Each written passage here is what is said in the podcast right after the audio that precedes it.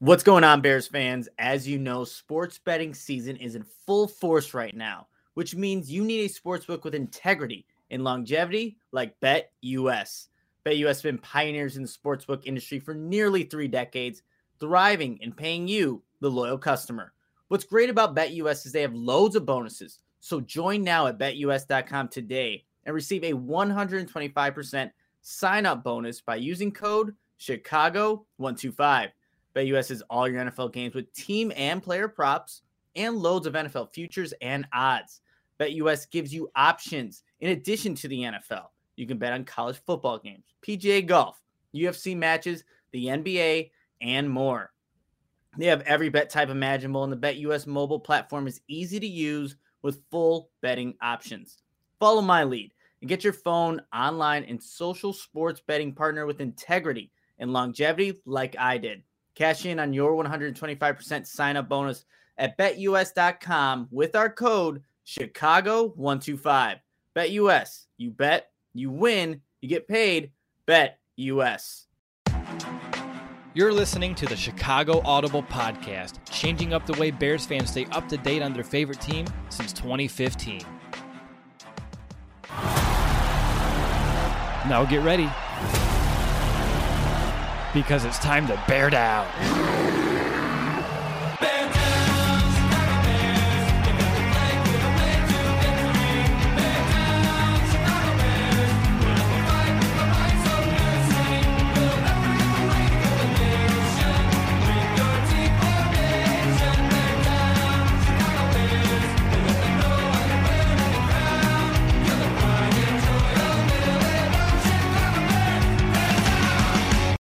What's up, Bears fans, and welcome to another episode of the Chicago Audible Podcast. I'm your host, Nicholas Moreano, and if you're watching this podcast, obviously you see the one, the only Mason West. And Mason, it's been a crazy Tuesday, and it's been a crazy Tuesday without a lot happening in terms of the Chicago Bears. Um, but before we dive into everything that did and didn't happen, how's your day going so far? I had a pretty cra- crazy day. Well, like, the news was more crazier than anything. Uh, did my my normal gig I, I do, and then I usually pop in uh, to Oak, Oak, Park area to do a little side thing, and uh, that didn't happen because the power was off because a restaurant next door caught on fire. So uh, I spent the afternoon binge watching Young Justice and kind of sorting through what's been going on with the Bears. Yeah, when you were you were texting me like, "Hey, uh, the place next to me you know, was on fire. Like, oh, and then I automatically thought, like, yeah, Halas Hall's kind of going through the same thing right now in terms of all this commotion and stuff. And you know, I'm glad everything, you know, is all right. But well, maybe for for the business next door. But um, let's just kind of get into what's what the heck has been going on here. And For anybody who follows the Bears and somehow didn't see everything, the new maybe it was, it was a little hard to keep up because there's a bunch happening um, to kind of start off here, Mark Konkol, who writes for Patch, um, you know, not obviously not the biggest news organization, had a story come out today that Matt Nagy's last game coaching the Bears would be this Thursday's game after uh, against the Detroit Lions. He, uh, he wrote an article on it. He went on ESPN 1000, and you know it was Cap and Jay Hood kind of interviewing him initially. And here are just some of the quotes that came from Conklin uh, Konkol, sorry, uh, with in terms of Matt Nagy's status as the Bears head coach. He's like, I'm not like you guys. I'm not in the mix every day. I'm just going to tell you I have a really good source on this. I'm pretty confident that this is going to be his last game. Konkol uh, was also asked about was Matt Nagy, or he was one surprised to get the phone call from his source. And then again, he said, looks like this is going to happen. David Kaplan also asked him if his source told him how Matt Nagy reacted to the news. And here's what Konkol said it just seemed like it was one of those things where this is the reality. That is how it was displayed to me. So we have this news.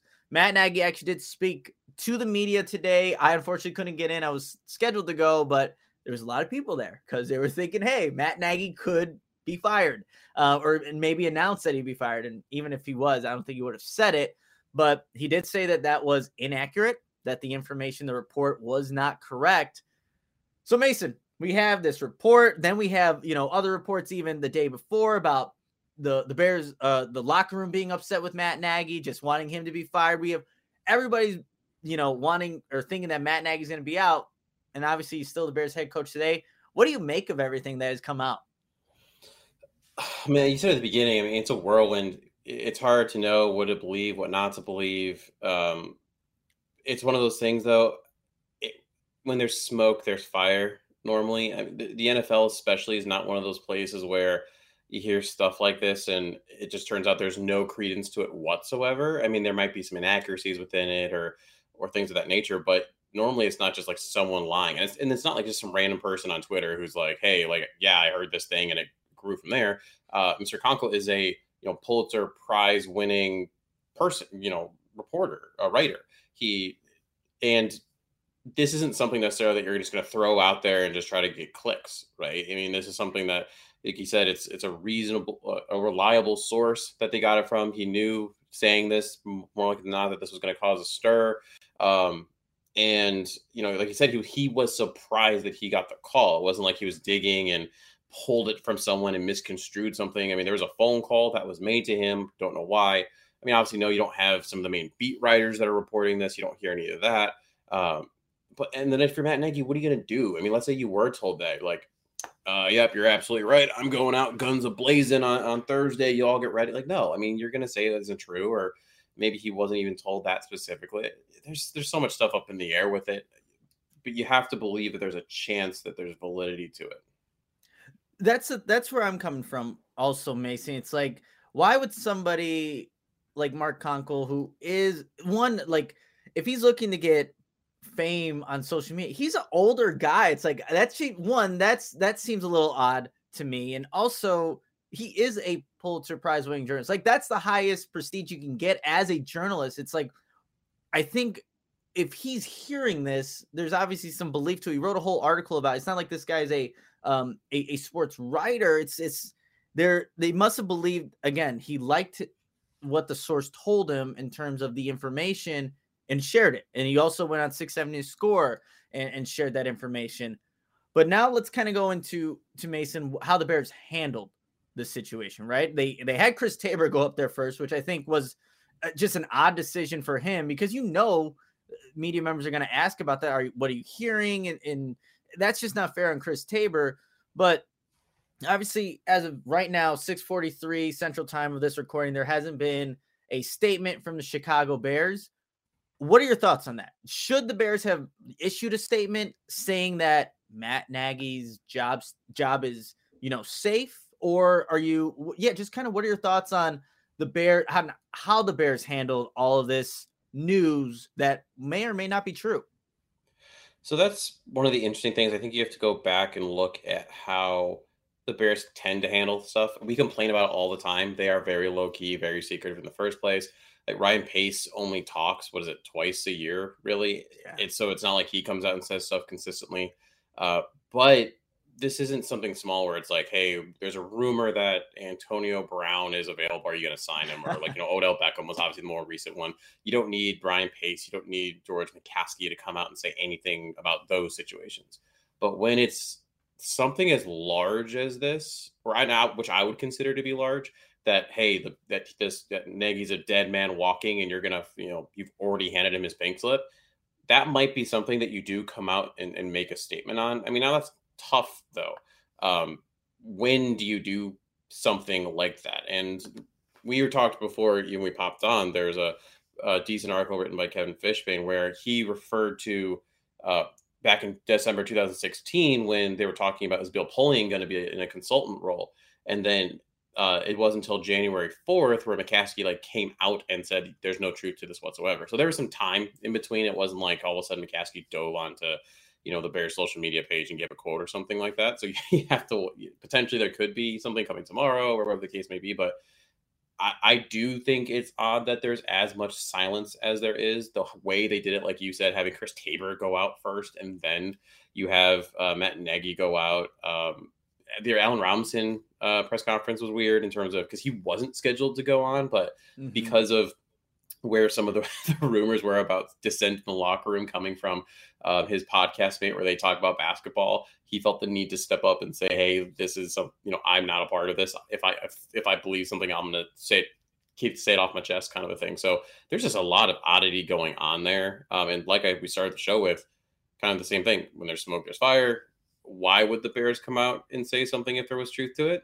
Um, and if there isn't truth to it, isn't then yeah, they probably, at least the, the thing like I don't know, their social media teams shooting out like we, you know, we stand behind Matt Nagy. They did it with Andy Dalton sending out QB one. I mean, that pissed everybody off. I remember. I mean, like, so if you're gonna do it there, wouldn't you do something today? Uh, I don't know. Yeah, my thoughts on this. One, I, I like how Allen Robinson kind of approached that. If the Bears organization was more like being direct and forward, you wouldn't have all this speculation. We probably wouldn't even be talking about this because it would have been addressed. But here's the thing if the Bears did issue a statement that this is not true, because again, the report just isn't true, they don't want to give weight to it, and you need to focus on Detroit in a couple of days. I get that. But if the Bears feel like, hey, let's issue a report that or issue a statement saying, hey, Matt Nagy's job is safe, and then you fire him two weeks later, that looks, I think, just a little dumb on their part because you just issued a statement uh, on this report that maybe was or wasn't true. And then if the Bears consist, you know, keep on losing, they're on a five game losing streak now, you know, maybe it reaches to seven, eight, what who knows?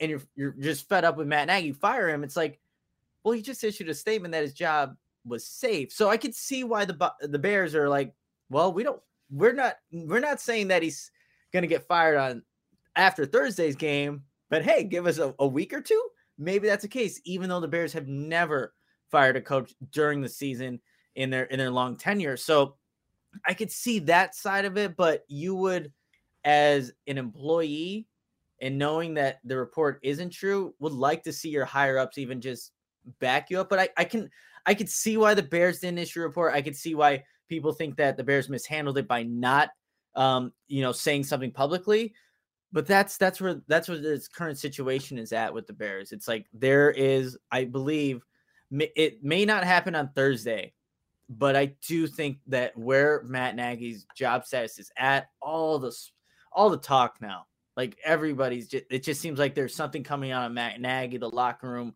that eventually, at some point, it's going to happen where Matt Nagy is no longer the Bears head coach, and the Bears will be on you know their search for the next one. You you know we talked about this what a couple days ago about the new rule that's in place with the NFL. Mason, you did a great job of highlighting what exactly that is, but they could do some searching within the season if there is a you know a, a position if the position is available for the Bears for that head coaching spot. So that's where the Bears are at.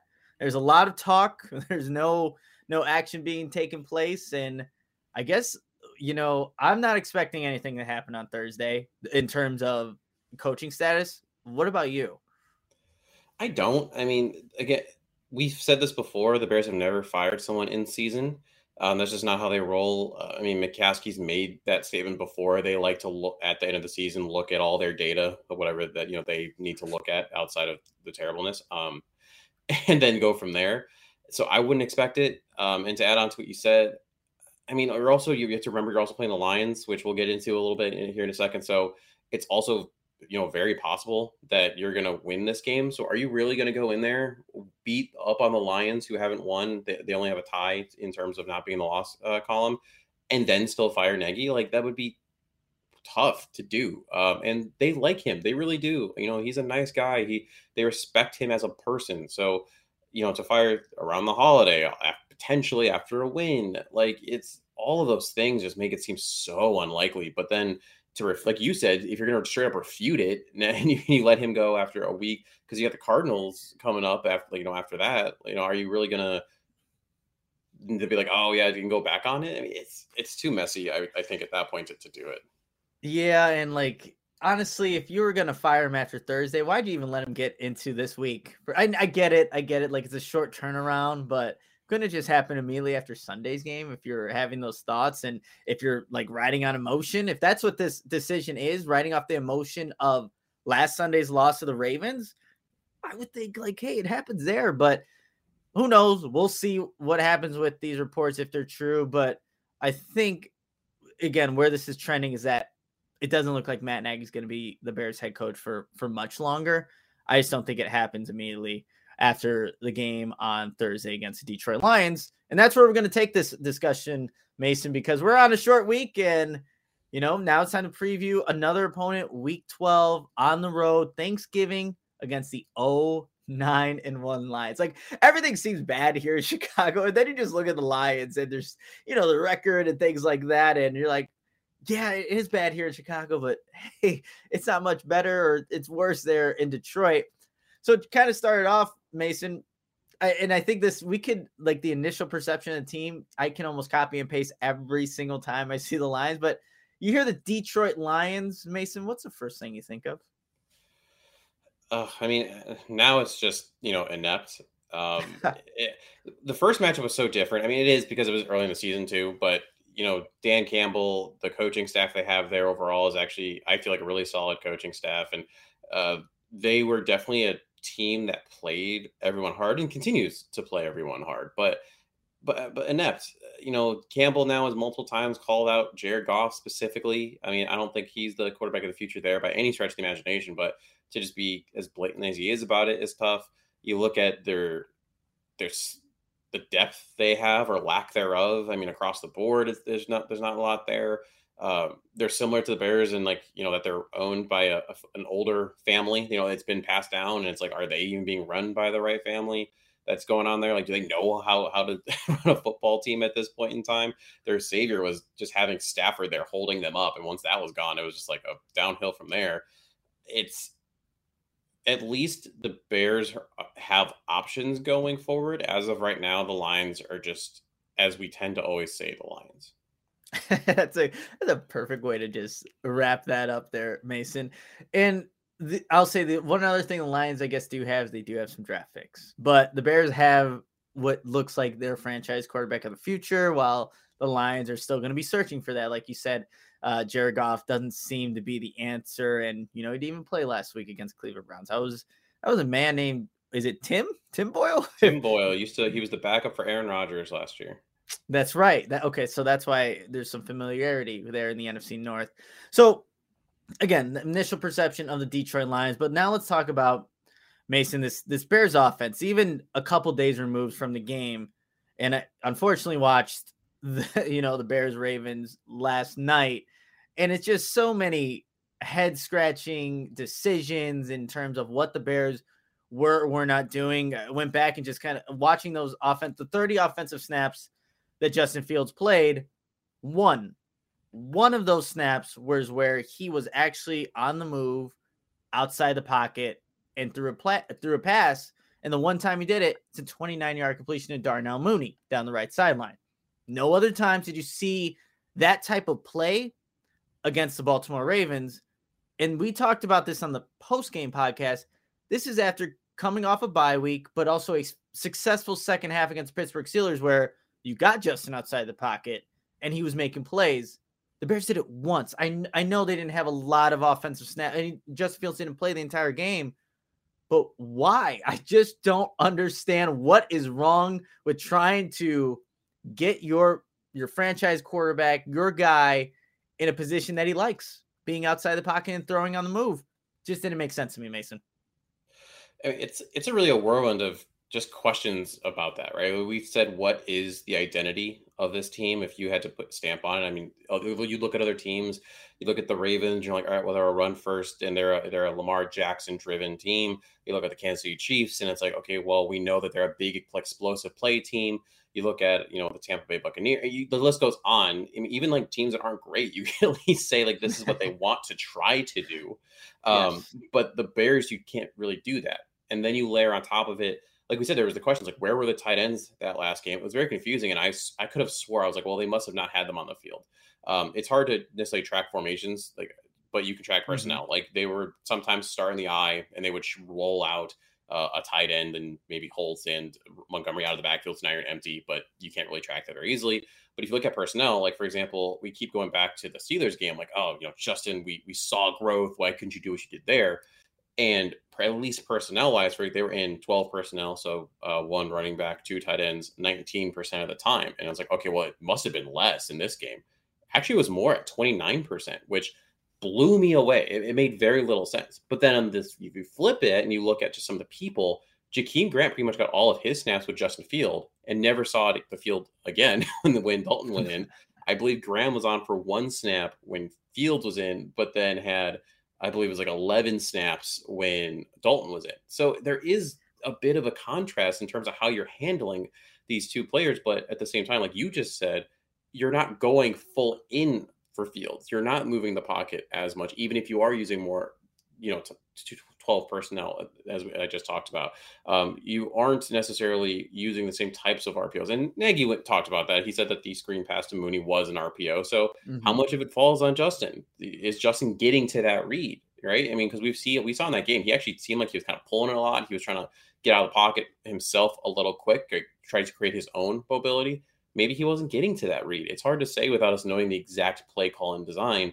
And that's why it's hard to find that balance of who's the most at fault? Is it Nagy for the the entirety of what the offense is? Is it Lazor for as Lazor talked about not getting Fields in a rhythm?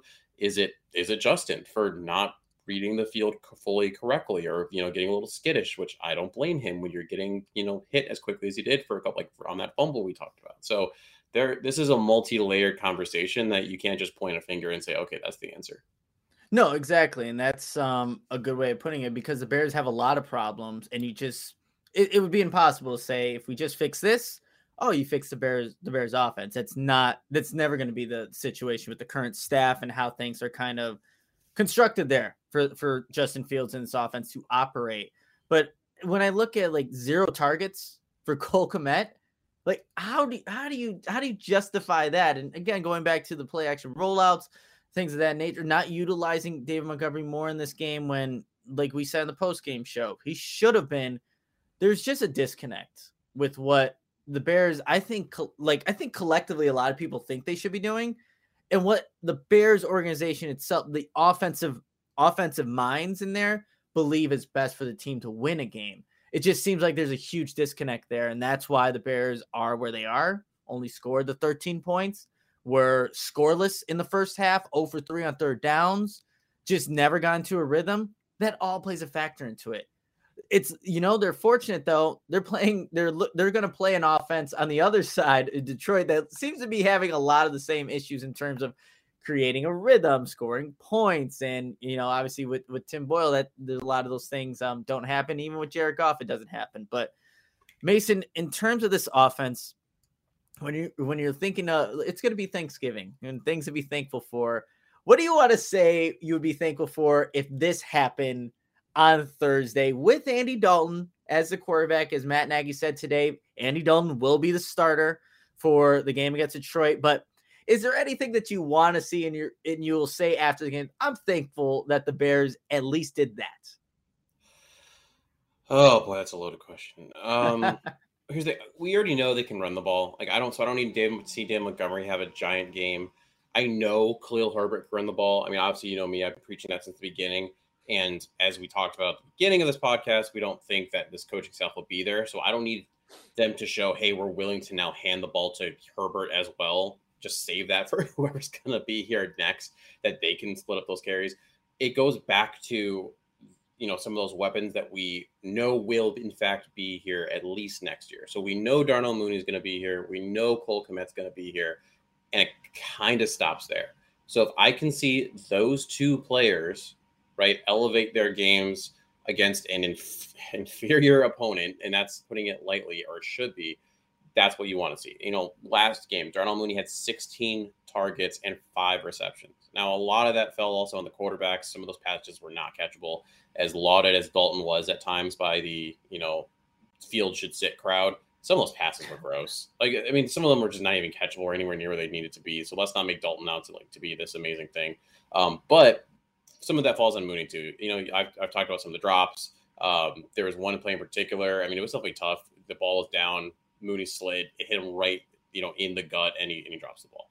So he needs to step up in that respect. Cole Kmet, he he didn't even he got two targets in that game. Like it's, it's hard to even for me to be that mad at him. But is he creating separation? That would be probably my biggest thing. Um, is is he able to use that big body to create a window that Dalton in theory is going to throw into? And honestly, and this isn't what I'll be thankful for. If anything, I'm gonna be annoyed by this, to be quite honest. So I'm gonna go opposite for one second. I wouldn't be surprised if they go out there and the offense looks good. Like if Dalton is just boom, boom, boom, boom, boom, boom, because we saw that in the Bengals game, right? He was actually looking great until you know he got hurt. So in terms of, I wouldn't be surprised if he does the exact same thing again against a not great opponent. And we've kind of come to the conclusion that Dalton's what Nagy's kind of wanted all along and has forced his hand into playing Fields because Dalton got hurt. So that's going to make a headache because now all of a sudden you're going to have all these people that come out of the works and say Fields is terrible, and it, it, you know it's it's going to get to the point where Fields is back ready to come back. Is he the starter? Good news is Nagy was pressed on it today, and he was like, Fields is number one, Dalton is number two when they're healthy. So at least there's that. There is that, and you know, thank you for the correction too. I don't know why I said Cole had zero targets. He had two. He had one reception. I think I just kind of forgot about that.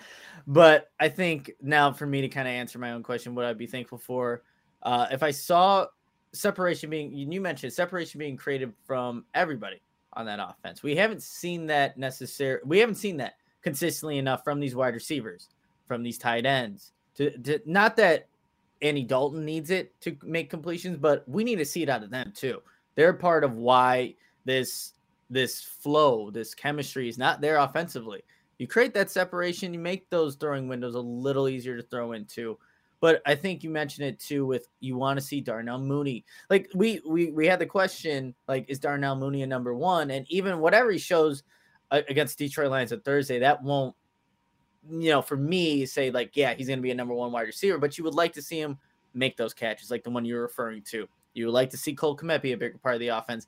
You'd also like to see this offensive line for the guys that will be here next year, like a Larry Borom, yeah, James Daniels, most likely.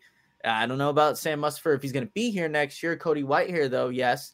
Like those guys hold their own against a Detroit pass rush that, you know, is not as good as the Baltimore Ravens. So those are things I would like to see offensively. Just so again, it makes our day a little easier. Like this is on Thanksgiving. It's it's a great day. I, I love Thanksgiving. I love everything about it. The Bears can ruin that just because of you know who they are and how they can play. So it would be nice to see, I guess, a little bit of a rhythm. Um, but Mason, is there any any final thoughts that you want to talk about on this Bears offense? Again, very bad showing just a couple days ago against the Baltimore Ravens at home. Any kind of last thoughts or anything that you want to touch on for this offense. So, just to add on to that wide receiver conversation, um, and I, I'll bring the defense into this because it's kind of the same topic. I want the rest of the year to be what do we have? So I'm annoyed that Coulter got brought up last game, and I believe he got one snap. I don't understand why Rodney Adams doesn't get some run. Like for example, if Allen Robinson can't go, I want to see Rodney Adams just out of curiosity. What can he do? Uh, if if it's not him, what is Dazz Newsome going to look like? Because, as you asked, is Mooney a wide receiver one? And let's look at the free agents that are available next year. Number one at the top of the list is going to be Davante Adams. I mean, he man, you have to pay him a ton of money, so like that's a pipe dream. Um, then you have number two on that list is Allen Robinson. Most Bears fans probably don't want him back, to be completely honest, at least from what we've seen. And Allen Robinson surely doesn't want to come back here not knowing what the heck's going to look like. Then you got Chris Godwin, and then these are the rest of the names: Will Fuller, Jameson Crowder, T.Y. Hilton, Juju Smith-Schuster, Emmanuel Sanders, A.J. Green. I'm gonna stop there because now it's it's just getting worse and worse. Like there's not even necessarily someone you're gonna grab and pull in who's gonna elevate your passing offense that much unless you get one of those top two, three guys. So you need growth from within, which we talked about in the preseason when we did our, you know, training camp stuff and everything. Like, oh yeah, we're gonna get so much better. Robinson's gonna step up. Moon's gonna step up. Think about what Godwin's gonna bring. We didn't see that. Can we see that from some of these passing threats? And unfortunately, some of them are stuck on the practice squad, festering away because the, the coaches can't do that right now, and we know why they can't do that. No, eh, it's a good point. Like Damiere Byrd, why why is he still even on, on the 53 man roster in terms of what what he he doesn't do anything. It just doesn't make much sense to me. Um, all right, Mason, I, I really don't have anything to add to the offensive discussion. We'll see what kind of unit comes out there on I was about to say Sunday, but on Thursday behind QB one for now in Andy Dalton with Justin Fields being out with that rib injury. So before we talk about the defense, have to tell you about our partnership with OWYN. If you're like me, going to the gym is a crucial part of my schedule. It's a place to let loose and just decompress, like I did once I was trying to listen to all the Matt Nagy news today. And after a great workout, it's important to give your body the amino acids it needs to repair and rebuild proteins. And that's why I drink OWYN. That's right, OWYN. Only what you need. OWYN is a 100% plant based protein company, and all of their products are plant based free of artificial ingredients, and are allergen friendly. Plus, OWYN uses high quality and carefully selected ingredients to make all of its products easily digestible. We've all had that protein shake that just makes you want to go to the bathroom immediately afterwards. OWYN doesn't do that. Um, and I really like their dark chocolate protein shake that has 20 grams of protein. Again, that's my personal favorite. And I first heard about OWYN from Chicago Bears quarterback Justin Fields, who does follow a plant based diet you can get 20% off your first purchase with code TCA20 at liveowyn.com. That's 20% off your first purchase at liveowyn.com. And remember to use that code TCA20. Join me, the Chicago Audible, and Justin Fields in Try OWYN. Only what you need. I'm Nicholas Moreano, and I'm here alongside Mason West previewing this week 12 matchup between the Chicago Bears and Detroit Lions. And now we're going to talk about that Bears defense that for the second game in a row has given up a lead with less than two minutes left in the game. And last week was pro- arguably it was was worse than what happened against Pittsburgh because it happened with a backup quarterback in, in Tyler Huntley leading the Ravens down to beat the Bears by a score of 16 to 13. Mason, are do you think this with the Detroit Lions being the opponent on Thursday? Is this is this an opportunity for a bounce back game for for the for the Bears defense? Just with what's on that side of the ball for the Detroit Lions, is this a bounce back opportunity? Do you think? I mean, I don't know. I mean, if you went and played pickup basketball against a bunch of fifth graders and you beat them, are you are you feeling really good about yourself all of a sudden? I mean, and it's still a professional sports team. Let's be real, right? I mean, if you took the Detroit Lions, and you know, this is one of those things. If you took like one of the worst teams in the NFL and put them one against one of the best teams in college football, who would win that? Like, that's always a debate that goes on. At the end of the day, it's a, still a professional football team. So you, there's still and there's still good, a couple players here and there across from you that that's good there are some players that need to step up, not just necessarily for their future as a bear, but their future in the NFL. And you know, we talked about, for example, Kindle Vildor, and we kind of threw him under the bus. But then Robert Quinn took that bus and reversed over him, and then Matt Nagy took that bus and drove over him again. Like he got called out by, I think then Desai got involved. Like they got he got called out by everybody, uh, especially that one of those last plays where Sammy Watkins cut it off, caught it up the sideline. It looked like Bush was the closest person, but turns out it was a communication error, most likely between Vildor and I believe Marqui Christian because Duke Shelley went out. If I'm a, if I'm the Lions and I'm trying to make myself feel good, because what do they have to lose? I mean, they're probably going to just go right there, right? Why would you not attack a Kindle Vildor? They're going to be playing their butts off. They have nothing to lose, but, but but to be a spoiler, but to put you know more sadness in into a division rival. So could it be a bounce back potentially? But what are you bouncing back to? Like you're have just a little bit of happiness, I guess, like because Roquan Smith and and Robert Quinn can feel good because you know their efforts are rewarded with a win. Um, but so to answer your question, not I don't, know if you're if you're a professional football player win that game and you feel better about anything. You know? Yeah, it's a it was a loaded question because it's the Detroit Lions. But I, you know, the message would be after the game, hey, we went out there, we executed, we we still beat, you know, like you said, an NFL team. But I think the Bears, the Bears defense needs to, to be completely honest and, and blunt with it, they need to have a bounce back game and show that they can be a team that can make it tough for an opposing team to score and also just fix the mistakes that we've been consistently seeing. Like you know, Kindle Vildor is a liability. What are you going to do? And there's only so much you can do, to be completely honest, to mitigate what an opposing team can do to capitalize on that liability that you do have. And so we need to see what Sean Desai can do. We really need to see that because you, we talked about it on the again, I'll reference the post game show. He is on a downward trend. He really is. And like you mentioned it a lot, Mason. It's like what have we really seen from Sean Desai? And actually, so what came out from yesterday's game, like the Bears did blitz an uncharacteristically am- a lot amount of times in that game against the Ravens, which is not the Bears. So we asked, we talked about in the preview show for the Ravens game, is Sean Desai willing to do that to try and put his team in the best position possible? He did, but when you blitz as often as as as the Bears did against the the Ravens on Sunday, and I don't have the exact numbers in front of me, you do leave guys like Kindle Vildor on islands. You leave them one on one for more opportunities. When that's the case, it's like you need to know your personnel. Like Kindle Vildor has not been playing good football. You got to give some help to him that side because as we saw at the end of the game, the Ravens exploited that. Were able to march down the field effortlessly with less than two minutes left in the game and won it with a touchdown. They needed a touchdown to do so. It wasn't a field goal. Like, like it, just make sure people remember that they marched down and scored a touchdown and did so primarily by targeting that side where Kindle Vildor was playing. So we really need to see a bounce back game, I believe, from Sean Desai from a schematic standpoint, but just like you said, individual players. But there were some some some effort, a really good effort from from some guys like you mentioned a Roquan Smith, a Robert Quinn. Like Eddie Goldman's been a guy that he showed some plays, uh, showed some flashes in that game against the Ravens. So that was, you know, great to see. When we look at this, I guess this defense too, Mason. What what is it that you? I, I guess we we know what we want to see in terms of individual players, but is there other guys too as well? Because you're you're obviously without Khalil Mack.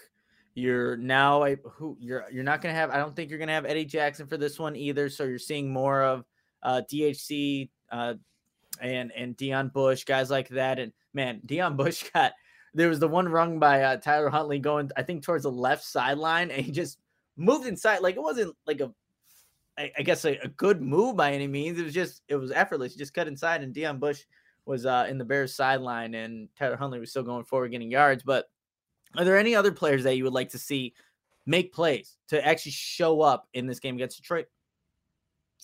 Yeah, um, I would say a couple of those low key players like uh, Tra- Trevis Gipson. He's another one I would like to see step up. Um, Jaylon Johnson, I would like to really put a mark on. Uh, he's someone that's when you get a microphone in front of him, he's been pretty vocal about his own game uh, but also about I think the defense and the team as a whole. You know, strong opinions that are to- that are valid it, based on how the team has performed as a whole. But you know, at the same time, I would like to see a little bit more out of him. I believe he has one interception on the year, and for a while he was you know doing quite well in terms of pass breakups, but that's fault that's faltered a little bit. Um, after that, I mean, there's the obvious guys also. You know, you you have the Roquans and all that of the world, which they're going to do their job. They're going to be here next year. Don't worry as much about them. Um, and the and this is the same on the defenses as on the offense. Unfortunately, some of the guys you might want to see what they could do aren't necessarily in the place. Like I'm still really curious on Thomas Graham. I feel mm-hmm. like he's an interesting player, but unfortunately, he's on the practice squad. Um, and then Sean Desai, like you said, Sean Desai truly is. What are you going to do? I actually uh, found the number. Um, they let they went up to thirty eight point two percent blitzing, so they did change wow. it pretty substantially. I mean, they doubled because they were at sixteen percent uh, for the year. So Desai showed that he's willing to adjust on that. But at the end of the day, like if you're Sean Desai, can you can you have a lead in the fourth quarter and protect the lead? Right. So in theory, it shouldn't even get to that. In theory, you should be beating the Lions by two to at least two scores. Uh, but if you're not, can you, you know, if it's a one score game, can you not let them march down and, and win the game on you? You know, if it's a one score game and Detroit has a ball, despite how bad they've been playing all game, I'm I'm almost kind of and let's say it is a you know a touchdown they would need. I'm like I'm almost expecting like something to happen where the Bears give it because that's all we've seen the past two weeks, and the defense doesn't know how to stop somebody you know, despite not having much time on the clock and having a lead. So um, we'll see if, if that's a scenario come Thursday. Another guy that you didn't mention that, you know, has just been non existent lately, Bilal Nichols. And that was a guy that eh, I thought you know, after especially his rookie season. And 2019 was a little weird year because obviously he was kind of, or 2020 was a weird year because he was playing Eddie Goldman's spot and that wasn't where you wanted to see him. So this is supposed to be a, a, a year where we kind of see his true potential. And man, 98's been quiet. He has been quiet this season. So would like to see if maybe he can make his presence felt on on Thursday against the Detroit Lions. Mason, again, any final thoughts about this Bears defense? Kind of having a quicker show today, if you guys can't tell. Um, quick turnaround, and who's uh at, based off some of the comments, it's like just fire everyone. So people are kind of already looking, you know, a little bit past week twelve. But any any final thoughts on this Bears defense? I guess I, I would have a question for you. What did you think of the move that the Bears did today? Uh, they, si- they signed Margus Hunt to the active roster. They placed Duke Shelley on IR. And then they signed Brian Johnson, one of my favorite players from the summer, who I wanted the Bears to trade for a draft pick. Uh, yeah, what do you think about some of those moves? So with Duke Shelley going to IR, I'm curious who. How, I'm curious about the whole cornerback rotation now. Yeah, because with how Kindle Vildor's been playing, and I know Artie Burns wasn't he wasn't active for Sunday's game. Like what's what's going to be the rotation? I guess so. I'm curious about with the IR with Duke Shelley going on IR. What does that do to mix things up? Is it going to be Xavier Crawford coming in? Uh, if Artie Burns is healthy, does he make an appearance somewhere? Is Kindle Vildor like? That's what I'm kind of curious about to see because I think obviously the biggest liability right now is Kindle Vildor. Now you got to find your nickel spot. It's like man, the Bears um they just can't catch a break there. But what what about you? I always I, I, like Margus Hunt as a person in general. I mean, he was a funny guy on Hard Knocks. Uh, a good story too on Hard Knocks when he was on there for man, I think it was the Bengals uh, one year. But the Duke Shelley one was really the most interesting thing of that. All jokes aside, I mean, I do like Brian Johnson. I think he's a good kicker and needs to, and the Bears could flip him for something. But the Duke Shelley thing is really the biggest thing. Like you said, what do you do there? You because you're now missing a slot. The way they played against the Ravens, they had Shelley a lot on, you know, playing the tight end position, and that that was early on where uh, Huntley was going was really throwing at Mark Andrews, and Shelley was just getting dominated um, at that point. So you have some options, like you mentioned Xavier Crawford. You know, you mentioned Marqui Christian. Uh, I mentioned Thomas Graham, who has just been shunned to the practice squad. You mentioned Artie Burns, who could be a really interesting corner if he's given the shot because you know, he was a first round pick, did okay with the Steelers. Obviously, you don't let a first round pick go if he's stellar, so there's there's a problem there. That rotation, what you do there, is it going to be almost a Trouty kind of thing? Are they going are they going for the win and they pick someone that they're really really confident in? Do they change their rotation? Then you have DeAndre Houston Carson playing some weird slot hybrid, and you you know end up putting Teez Tabor up at safety just to try to patch some of those holes. It'll be interesting.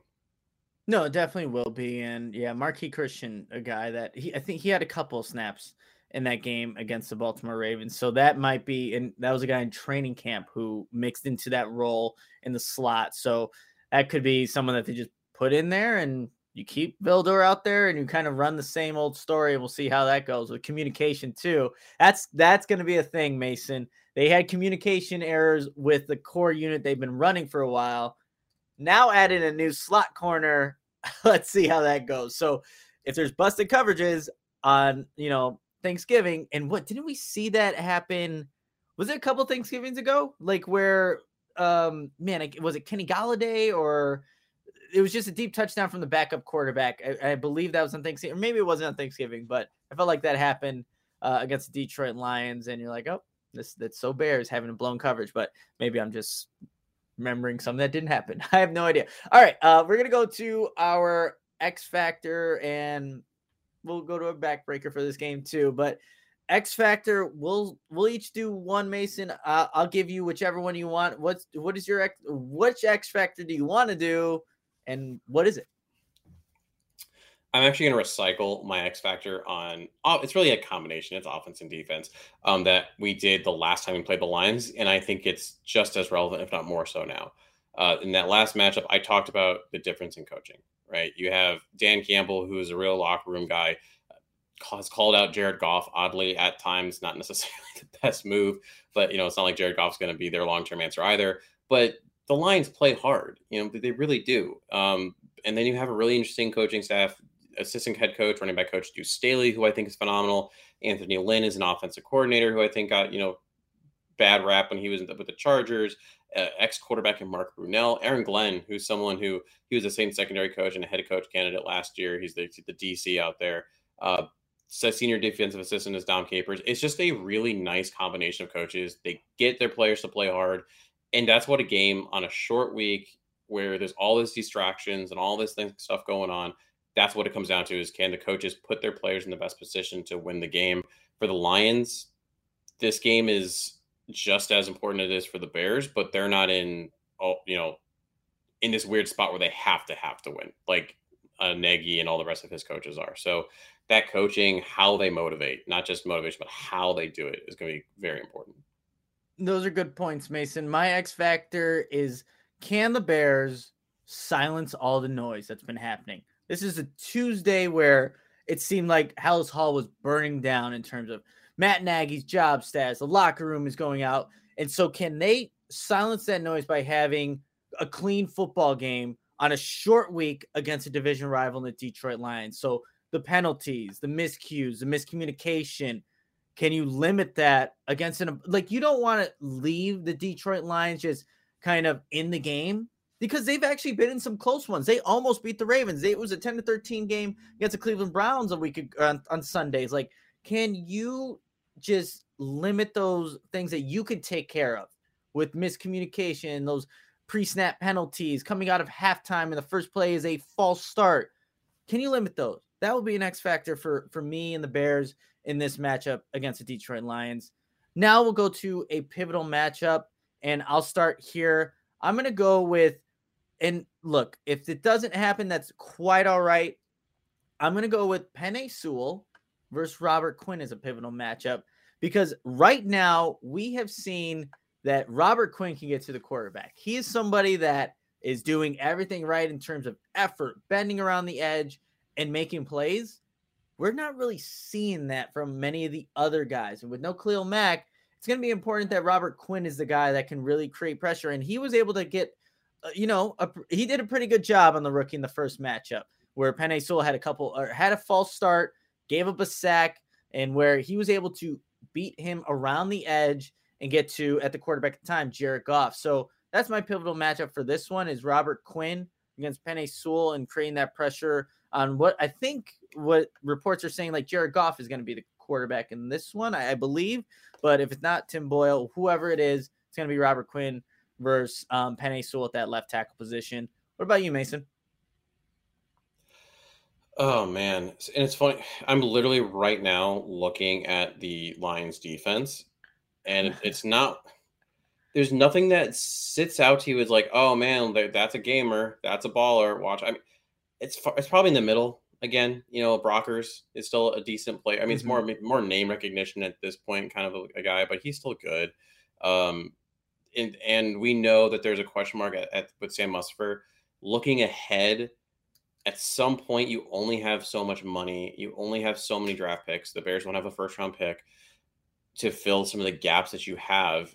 And so some of these players that you know fans are rallying raging against are going to be back at least in a competition mode you know maybe not handed the starter job so you know if you're going to re- replace for example your slot and your c cornerback two and you're going to get one two receivers you're probably going to have to keep your center at least have him you know maybe battling against a fifth or sixth round pick so you know i would like to see what sam Mustipher can do in terms of keeping that line intact and not allowing pressure up the middle especially now that you have andy dalton there who's now obviously not as mobile as a Justin Fields.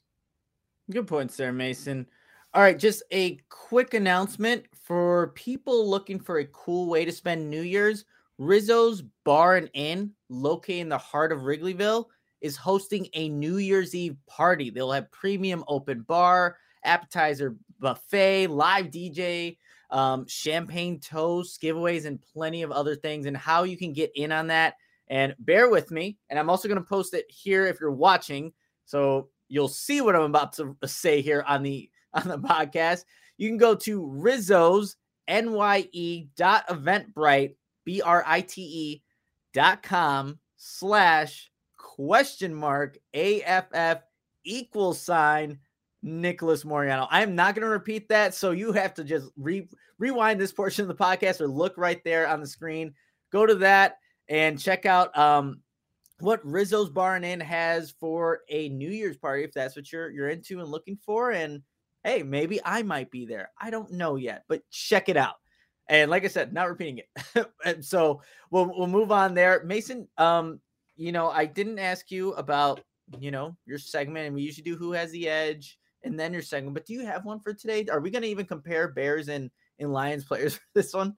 No, I didn't. I didn't make it. I didn't compare that. Yes, oh, yes, oh, I was hoping. Yeah. So um, some of, it, some of it's just going to be comparing, you know, poop to poop, and then some of it's going to be comparing. And the that's the thing. And the Bears do have good players. That's the thing that's so frustrating. I'm not going to ask you who do you prefer, right? Uh, Jaylon Johnson or Jacobs or Aru Warie, who the two corners for the Lions. I'm not going to ask you to compare, you know, Harris and Okwara to Khalil Mack or Robert Quinn. Like, I'm not going to ask you to compare Reeves Maybin to Roquan Smith. They have good. The Bears have good players. They're just run terribly. Good. All right. So we you will not get to hear that segment. Maybe no. maybe next time. But let's just go to who has the edge then. So we have We'll do it next Bears. week. Cardinals are more fun. We'll do it next week. The Cardinals is a, a, way better team to do it. And maybe the Bears might have a victory after this week. So we'll see. Um, who has the edge now? Bears rushing attack versus the Lions rushing defense. Mason, I'll throw this one to you first. Who do you got between this matchup? Bears rushing attack and the Lions rush defense? I mean, I'm still going to go with the Bears rushing attack. There hasn't been anyone that's really stopped them per se yet. Uh, if anything, it's been more the Bears stopping themselves, just not giving the ball to David Montgomery and to, uh, you know, and to Khalil Herbert. So, and we talked about that too. The Bears O line blocks very well for the run. They just don't do it for the pass uh, for a multitude of reasons. So it's yeah, Bears rushing offense has the edge. All right. I have the Bears passing attack versus the Lions pass defense. And man, just watching, and you know, I watched a little bit of the Browns Lions game. That one, I know Bears games are brutal to watch, but that one was tough to watch too. Obviously, it was Tim Boyle at quarterback, but and like Baker Mayfield just makes the, the Browns offense look inept at times too, just missing passes. And that's why I think you saw I forgot who it was for the for the Lions who had an interception, but it was thrown right to him. So it's not like it was really the Lions making things happen. But even with Andy Dalton in at quarterback, I think the Bears still have the edge here in terms of what they can accomplish in this game on Thursday. It's not like you're putting in a, a rookie with no experience. You're putting in a guy who has a lot of experience. And it seemed like when he's in there, the offense it generated points last week eh, or on, on Sunday. Uh, again, one was a quick screen pass where Darnell Mooney did mo- most of the work, and a you know a nice deep pass to Marquise Goodwin. But th- it's not like if Andy Dalton's going in and the Bears' offense is just going to be, you know, non-existent. It very well could be, but I, I think the Bears still have the edge in that one. All right, we have the Bears rushing defense versus the Lions rushing offense. Mason, who do you have? the the Lions running backs are good, but they're more pass catching. Um, so it's not it's it's just, it's just more how they're used versus their actual skill level. Um, and even though the Bears are going to be missing, you know, Akiem Hicks, they're going to be missing obviously Khalil Mack. They're going to be missing an Eddie Jackson, which could be an improvement because he's not very good at tackling. Um, in terms of the run defense specifically, uh, they still have some guys. I mean, when you watch what Roquan Smith you know, what I think it was 17 tackles last game. When you see what Robert Quinn was doing in terms of his pursuit, when you see the effort that's put in um, by a, a Trevis Gipson, by you know, there by a Tashaun Gipson, things things of that nature, they'll be able to stop the run. Uh, I, that's not where the concern lies for me. No, I, I agree with you on that one. Um, seeing what Roquan – Smith was able to do, and seeing also Eddie Goldman now, I think becoming more of you know Eddie Goldman playing good. more, yep, playing more of his role and what he's good at. I think that really makes it tough to to run on this this Bears defense. Last but not least, I have the Bears passing defense versus the Lions passing offense, and I still think, despite this is not Matthew Stafford obviously anymore, and he hasn't looked too good these past two weeks with the Rams. Um, yeah, Jared Goff is not somebody that that scares me, but we just saw Tyler Huntley do some some pretty good things against this Bears passing or this Bears defense and really targeting Kindle Vildor. So there there are areas to target, but it's it's the Lions, man. I'm still taking the Bears on this one. And I know like maybe last last Sunday's showing with Tyler Huntley could be an indication of where this Bears defense is trending. But I do think this, like we were talking about earlier, is a rebound week for this defense in terms of playing a maybe a complete game, and that is going to involve stopping the passing attack. So I'm going Bears there. All right, um, Mason, do we have any over unders for the game? If not, we go. I I didn't grab any of the over unders. It's I, they were not fun. it was there's the numbers were really low on both sides. Um, it just yeah, it wasn't really good or fun to to talk about.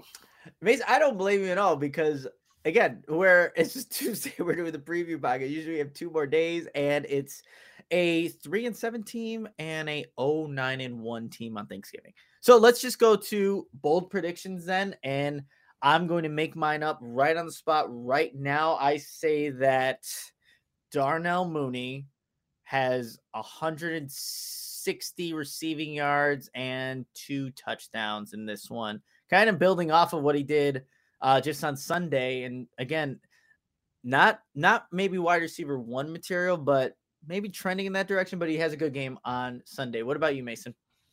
Uh, my bold prediction, and I only have one for this week. Sorry to disappoint everybody in the chat and listening to the podcast.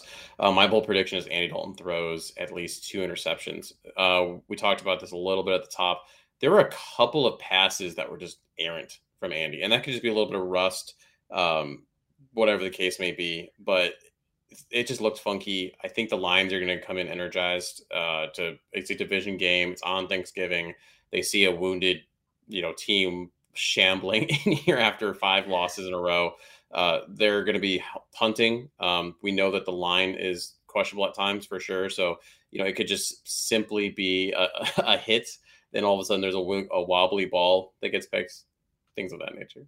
Cliff, come okay. on now. So disappointed. Like, do you? What are you thinking right now? Come on now. uh, well, hey, I mean, with the way this is trending, I probably should have gone with more of a uh, a negative look because that's that's exactly what the Bears have been doing to us as viewers and for fans and things like that. So um, we go to now our prediction for the most valuable bear. I can't say Justin Fields this week because he is not playing. So uh, I think when it's all said and done, I think the most next the next logical choice for me is actually going to be Robert Quinn for the most valuable bear because he's been on a roll, three and a half sacks against the Ravens on Sunday.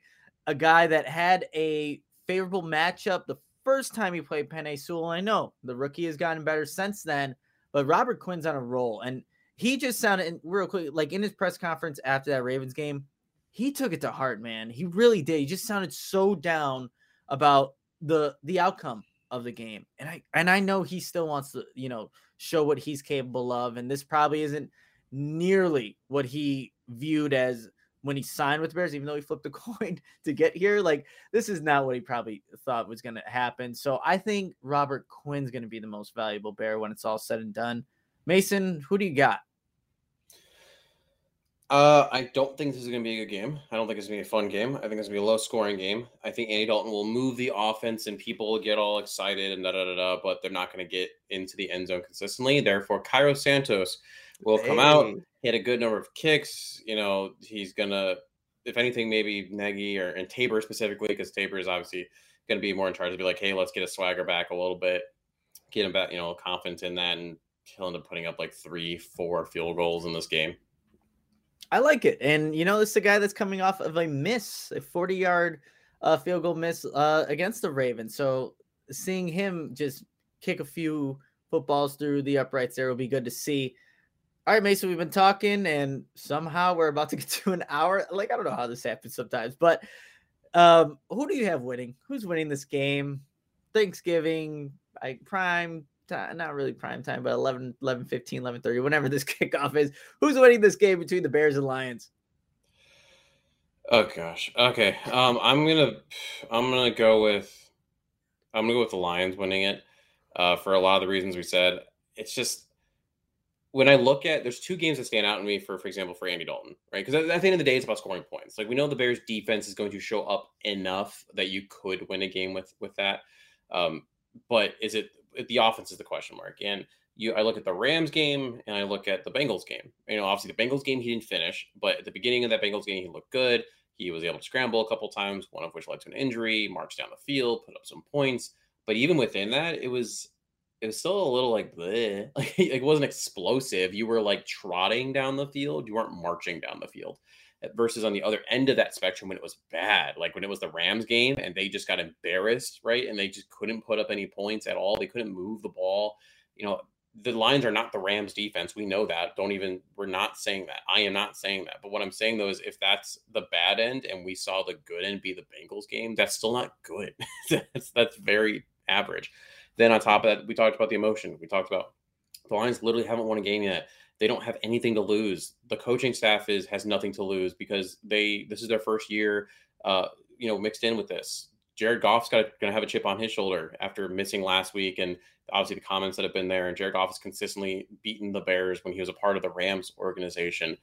And we talked about it when the smoke is fire. There's some dissent going on in that locker room. I don't care how many players, it doesn't have to be 80% against it.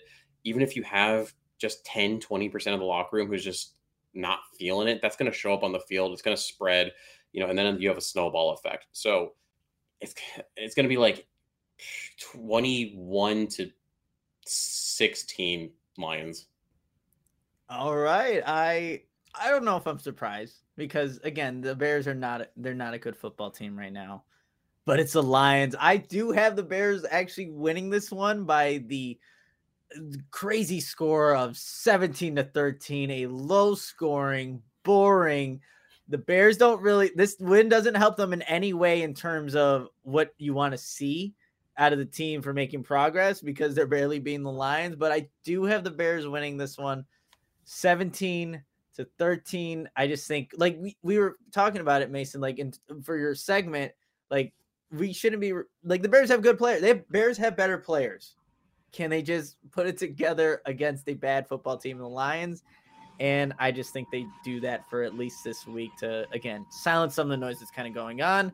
All right, confidence in this game. Like I said, I had 17 13. I'll give the Bears a six. Maybe that's a little too high, but I think the Bears do take care of business. It's only because they're playing the Lions. Anybody else that this, if this Thursday game would have been, I wouldn't be feeling that confident. What's your confidence, Mirror Mason? I'm gonna give it a, a five, um, right smack dab in the middle. I mean, it could really go either way. The Lions are not good, but it, it's amazing how the mental game and how the emotional game can be a part of it. And clearly, the Bears are just have a lot of turbulence going on around them. Uh, having a news report like this come out too that we, we saw today doesn't help that. Uh, either the players can, if they're really pro Nagy, if they're pro their team, all that, you know, fight for each other, they could rally around that and say, all right, well, let's show them, or it could bring them down. It's it's really either way could work. Um, you know, obviously the Bears have had the Lions number, not just in the Nagy area, but just in general recently. Uh, but there's there's a man, yeah. There's nothing else to say. It's just yeah. Yeah, I'm not a fan of, of Thanksgiving games to be completely honest. For when the Bears play, just just never have been a fan. Um, but I I have like I said, my confidence was was a six, and I'll leave it at that. But kind of final thoughts on this one. Really, I would say for people who are going to be watching this game, enjoy your Thanksgiving. Like enjoy the people that are around you, and don't put so much effort into what ends up happening in this one because really, you it shouldn't you shouldn't be it's just not a good way to u- utilize your time. Like i'm gonna definitely well it's a little early to be starting thanksgiving dinner at 11 and even when it ends it's still a little early. But do other things with your time. I think that's my dog that's trying to get into the door. So perfect time for for me to stop talking. Mason what what kind of leave us with as we are two days away from bears lions in detroit? Yeah it's man don't I've said it time and time again. This whole year is about progress, and the biggest progression that the Bears can make, they can't this game because Justin Fields isn't playing. He can't. He can't learn by doing. Um, he's not even going to be, you know, he's not going to be dressed more likely than not. Uh, it'll be, I assume he'll travel with the team still, so that'll be interesting. But there's no reason. To, I mean, obviously you can have it on the background, but you know, enjoy your enjoy your turkey, whatever you're doing. I'm going to be making a turducken for the first time ever, so I'm hoping that goes well. So I'm going to have to have one eye on three different birds, and then you know the other eye on the TV. So, and if as Jamari uh, guessed, the score is three to two, we will be doing a 10 minute podcast. Oh, that that would be even less like a field goal half. That was it. That's all you need to know. We're out. But hey, thank you everybody for tuning in to this preview show. I know it's a little tough to really digest anything that has to do with the Chicago Bears. But like Mason I said, we hope you have a fantastic Thanksgiving. You'll be hearing from us after the game, whatever the score is, and definitely going to be a short podcast uh, for that one. But again, thank you so much for tuning in. Make sure you're following Mason on Twitter at West Sports PT. Follow myself on Twitter at Nicholas Moreano. And of course, the Chicago Audible on all of our social media platforms. But until next time, bear down, Chicago. Bear down!